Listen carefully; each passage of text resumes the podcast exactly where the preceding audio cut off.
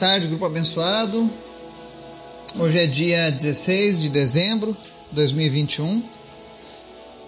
A gente segue nosso estudo sobre a vida de José, sua grande jornada, e hoje nós vamos ler o restante do capítulo 46 e vamos ver os detalhes dessa história, amém? Mas antes da gente continuar com o nosso estudo, nós vamos para o nosso momento de oração e eu quero dar um aviso também. Estou aguardando os voluntários para fazerem as orações do mês de janeiro. Nós temos pessoas que se comprometeram do dia 1 ao dia 4 para orarem, mas eu preciso de pessoas para o dia 5, dia 6, até o, até o final do mês. Uma pessoa para cada dia. Para que a gente possa começar o 2022 diferente orando na presença do Senhor e eu gostaria muito que você participasse disso. Não tenha vergonha, deixa a timidez de lado e vem orar junto com a gente. Vai ser um prazer ouvir a sua voz, nos dirigindo em oração. Então escolhe o seu dia, coloca lá no grupo, e eu tenho certeza que você vai nos abençoar e vai ser abençoado fazendo isso também. Orar é sempre bom. Amém? Vamos orar? Obrigado, Senhor, por mais esse dia, pelo teu cuidado, por tudo que tu tens feito. Tu és um Deus maravilhoso, Pai. Nós te louvamos, nós te adoramos, nós te amamos, nós consagramos tudo a ti, Pai. Pedimos nessa hora, Espírito Santo de Deus, Perdoa as nossas transgressões, os nossos atos que desagradaram o teu coração. Mas a cada dia firma os nossos passos contigo. Fala conosco através da tua palavra, fala conosco através do teu Espírito Santo. Não nos deixa, Senhor, falharmos contigo, mas a cada dia nos aproxima mais e mais através do teu amor. Te apresento as pessoas que nos ouvem, as pessoas deste grupo. Fortalece cada uma delas, Enche elas da tua presença, da tua coragem. Em nome de Jesus, levanta homens e mulheres de oração nesse grupo. Pessoas para fazerem a diferença nesse mundo. Afinal, nós estamos aqui para isso, Pai. E obrigado pelo teu cuidado ao longo desse ano. Porque todos os dias o Senhor tem cuidado de nós. Te apresento em especial nessa tarde a vida do Miguel Triches e mais uma vez nós colocamos ele debaixo dos teus cuidados, Pai, da tua mão potente. Tu sabes o que é melhor para ele, mas o nosso desejo é a cura, Pai.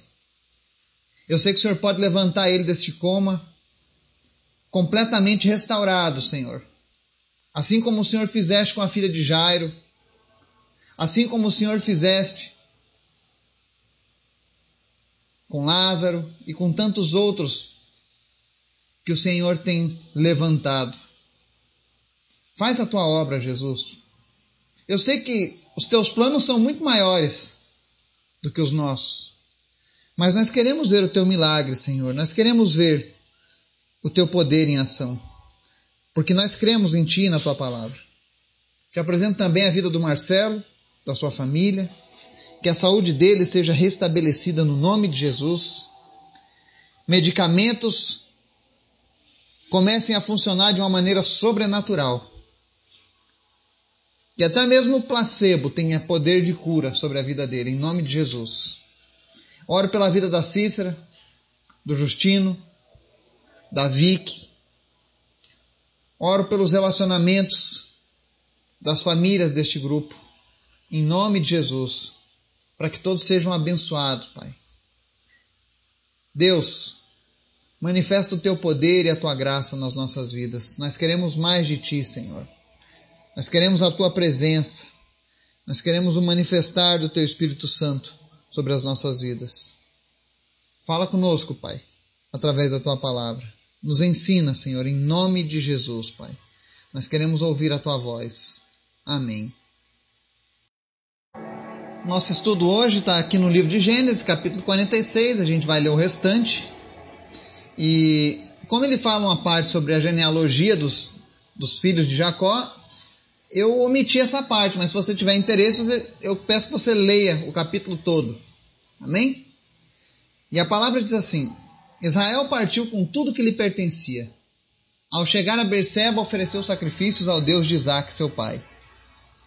E Deus falou a Israel por meio de uma visão noturna: Jacó, Jacó. Eis-me aqui, respondeu ele. Eu sou Deus, o Deus de seu pai, disse ele. Não tenha medo de descer ao Egito, porque já fa lá farei de você uma grande nação.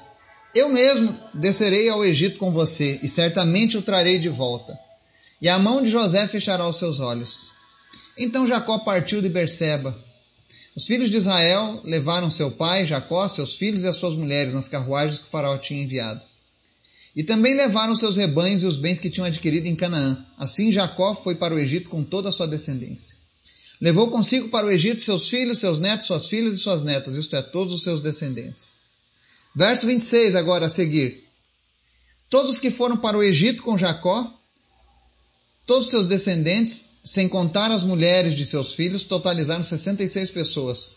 Com mais os dois filhos que nasceram a José no Egito, os membros da família de Jacó que foram para o Egito chegaram a 70. Ora, Jacó enviou Judá à sua frente a José, para saber como ir a Gozem. Quando lá chegaram, José, de carruagem pronta, partiu para Gozem para encontrar-se com seu pai Israel. Assim que o viu, correu para abraçá-lo, e abraçado a ele, chorou longamente. Israel disse a José: Agora já posso morrer, pois vi o seu rosto e sei que você ainda está vivo. Então José disse aos seus irmãos e a toda a família de seu pai: Vou partir e informar ao Faraó que os meus irmãos e toda a família de meu pai, que viviam em Canaã, vieram para cá. Direi que os homens são pastores, cuidam de rebanhos e trouxeram consigo suas ovelhas, seus bois e tudo quanto lhes pertence.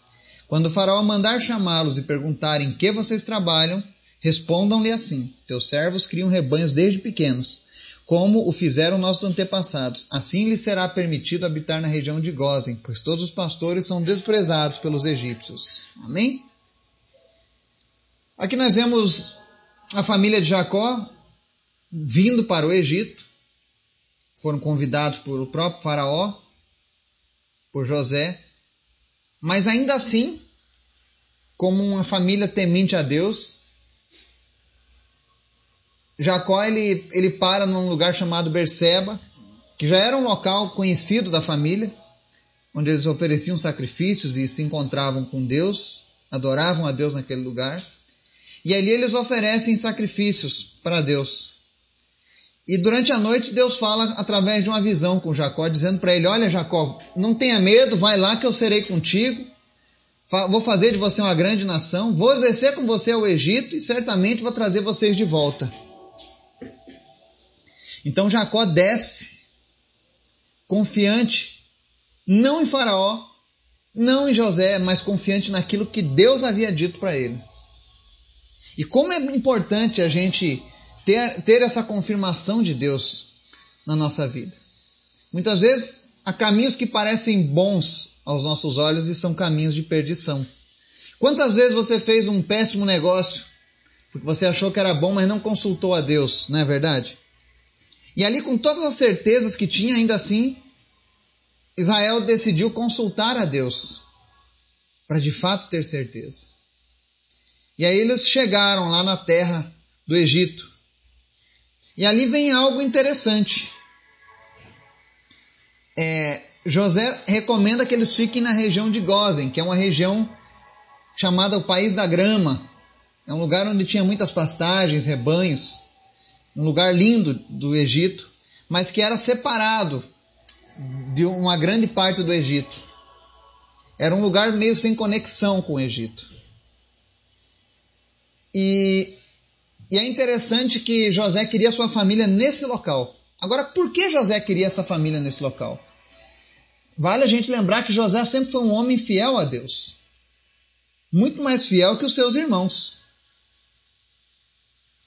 E todos esses anos morando no Egito, ele não havia se corrompido. Mas José, direcionado por Deus, ele sentia, ele sabia que o povo dele precisava ficar separado, senão eles teriam a tendência natural de se corromperem. E é por isso que ele escolhe a região de Gozen, que era uma região onde ficavam apenas pastores de rebanho. Por que, que ele escolheu isso? Porque os pastores eram eram pessoas que eram mal vistas pelos egípcios. Eles não gostaram, eles desprezavam os pastores. Por que, que desprezavam os pastores? Porque os pastores cuidavam do gado e das ovelhas, mas eles também se alimentavam desses animais. E para os egípcios, o boi e a ovelha eram animais sagrados que não podiam ser comidos. E aí a gente para para analisar, né? Quantas religiões nós temos lá na Índia, por exemplo, que proíbem de, de se alimentar do boi, por exemplo?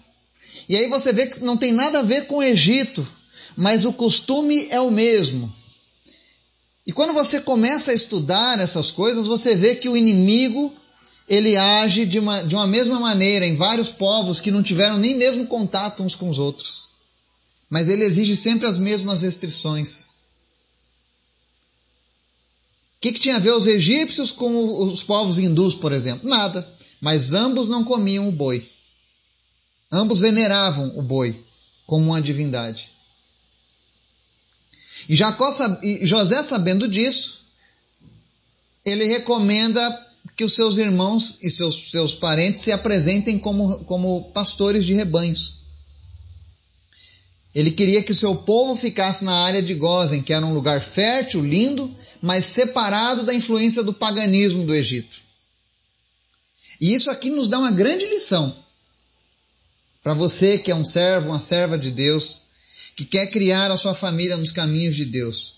Mesmo que a gente esteja nesse mundo, ou seja, mesmo que a gente vá para o Egito, com a bênção de Deus, nós precisamos tomar o cuidado de não nos tornar parceiros das obras ímpias e perversas dos povos ao nosso redor. E José compreendeu isso e manteve o seu povo afastado dos egípcios na terra de Gozen.